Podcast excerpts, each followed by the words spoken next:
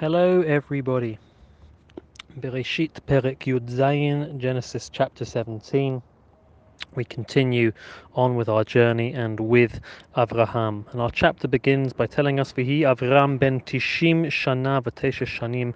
Avraham was 99 years old, and Hashem appears to him once again. It's interesting to note that Abraham's age is mentioned. It was mentioned in the previous chapter, chapter 16, that he was 86 when Hagar uh, gave birth to Ishmael. And of course, when we first met him, when God appeared to him at the beginning of Parshat Lech Lecha in chapter 12, he was 75. So we've been with Abraham now for nearly 25 years. Abraham has moved to Eretz Israel, but yet is still without children despite the many promises. And indeed, this continues to be the theme of our current chapter.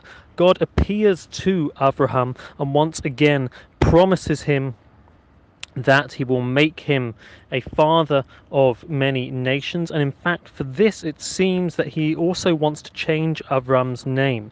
And so it's in our chapter that Avram and Sarai go from go from having those names to being Avraham and Sarah.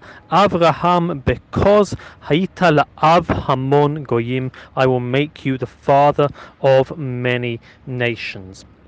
And together with this name change, God also gives Abraham the commandment of Brit Milah, of circumcision, for him and his household. This is in the first half of the chapter. And in the second half of the chapter, God moves on to Sarai and says that her name will change to Sarah and that she herself will be blessed. Of course, this has been the theme of the preceding chapters that she herself will have children. And Abraham appears to laugh at this. Vayipol al panav vayitzchak. We read in verse 17. He falls upon his face and he laughs out. Vayomer belibo and says in his heart, Halaven me'ashana yivaled. Can a man, i.e., himself of a hundred years, become a father? V'im sarah habat tishim shana teled. And can a woman, Sarah, of 90 years, give birth?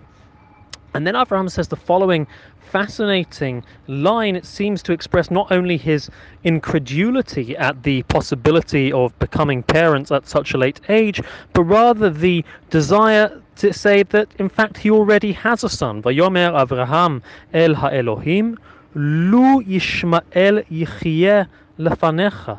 May it not be that Yishmael, my already existing son from Hagar, live before you. And this is a pasuk that we need to remember. It will reverberate throughout the coming verses and throughout the coming chapters. And that is, is that Abraham is deeply in love with his son Yishmael, the son that Hagar has born from him. And when next week in Perek Kaf Aleph we will read that when he is told to expel Hagar and Yishmael, Vayar har davar me'od, the matter was very terrible in Abraham's eyes, alodot beno, concerning his son. We need to remember this verse, Lu Yishmael Yechiyeh, that Abraham does really wish for Yishmael, even if not to be his full successor, although it might seem that way to at least carry on living with him. But yet, nevertheless, God says Yishmael will become a great nation, but it will be that your son, the, your true inheritor, will in fact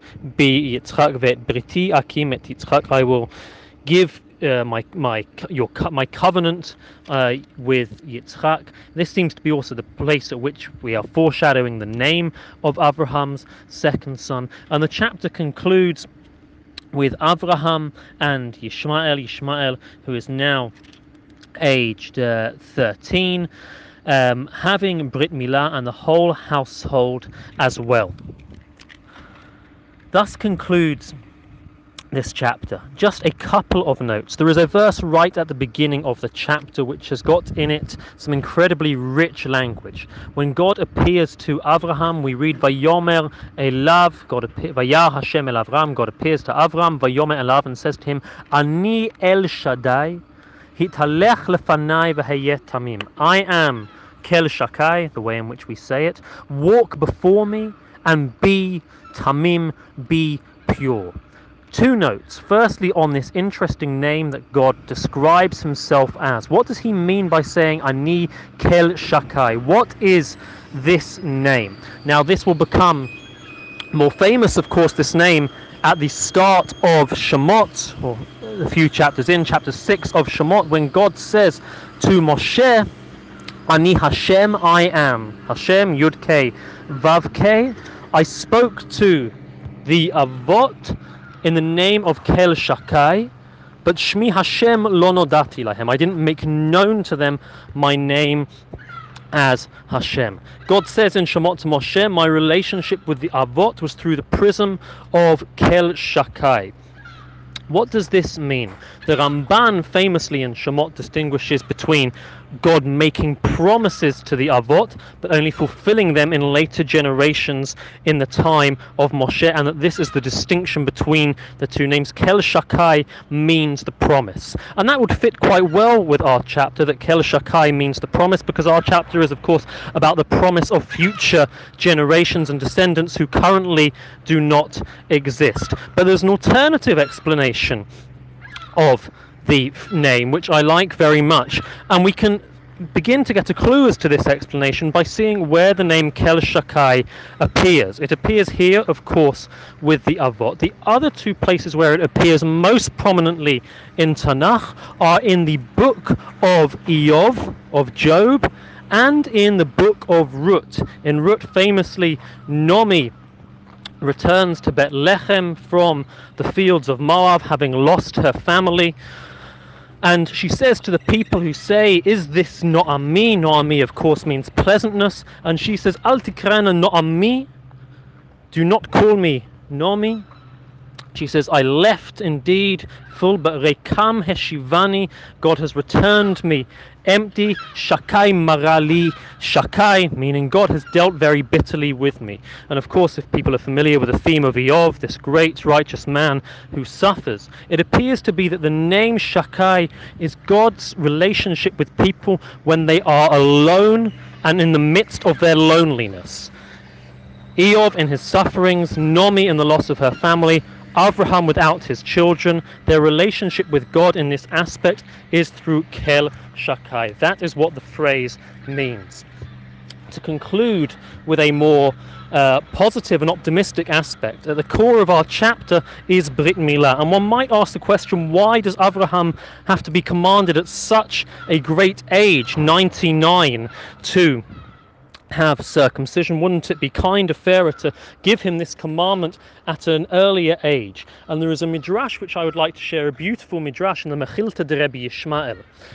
And this midrash picks up on the idea of Abraham not only as the father of the nation, but specifically as the model for all future gerim, for all future converts. Abraham's character as a bal chesed, as a as a pure um, paradigm of kindness, serving as a future model for Gerim. And the Midrash reads as follows: Chavivin Gerim.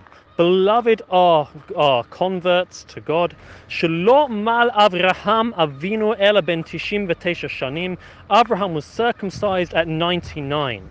She'ilu ben esrim or shloshim, because if he were to have been commanded to have his milah at 20 or 30, lo haya ger yachol gayer, then no future convert would ever be able to convert ela b'pachot mi ben shloshim unless they were under 30. In other words, when they would see themselves as being fully strong and healthy to be able to cope with the Brit Milah as Abraham did. Gilgel hamakom imo. Therefore, did God wait for him, accompany him, until he got to the age of 99. In order to not lock the gate before future converts to enter into the uh, membership of the Jewish people. And to give the reward of days and years, to multiply the reward for those who do his will. The Brit Milah of Abraham is not just the sign of the Jewish people, it is specifically in this, in this, in this Midrash, the Brit Milah of his conversion, of Abraham becoming Jewish, which will serve as the model for future Gerim becoming Jewish, that they may not be barred from entry, that entry may be made accessible to them along the model of Abraham Avinu. Everybody should have a wonderful day. And just to repeat what I already wrote in the message, tomorrow we have an extremely special guest giving chapter 18 of Bereshit. I hope you are all looking forward to it.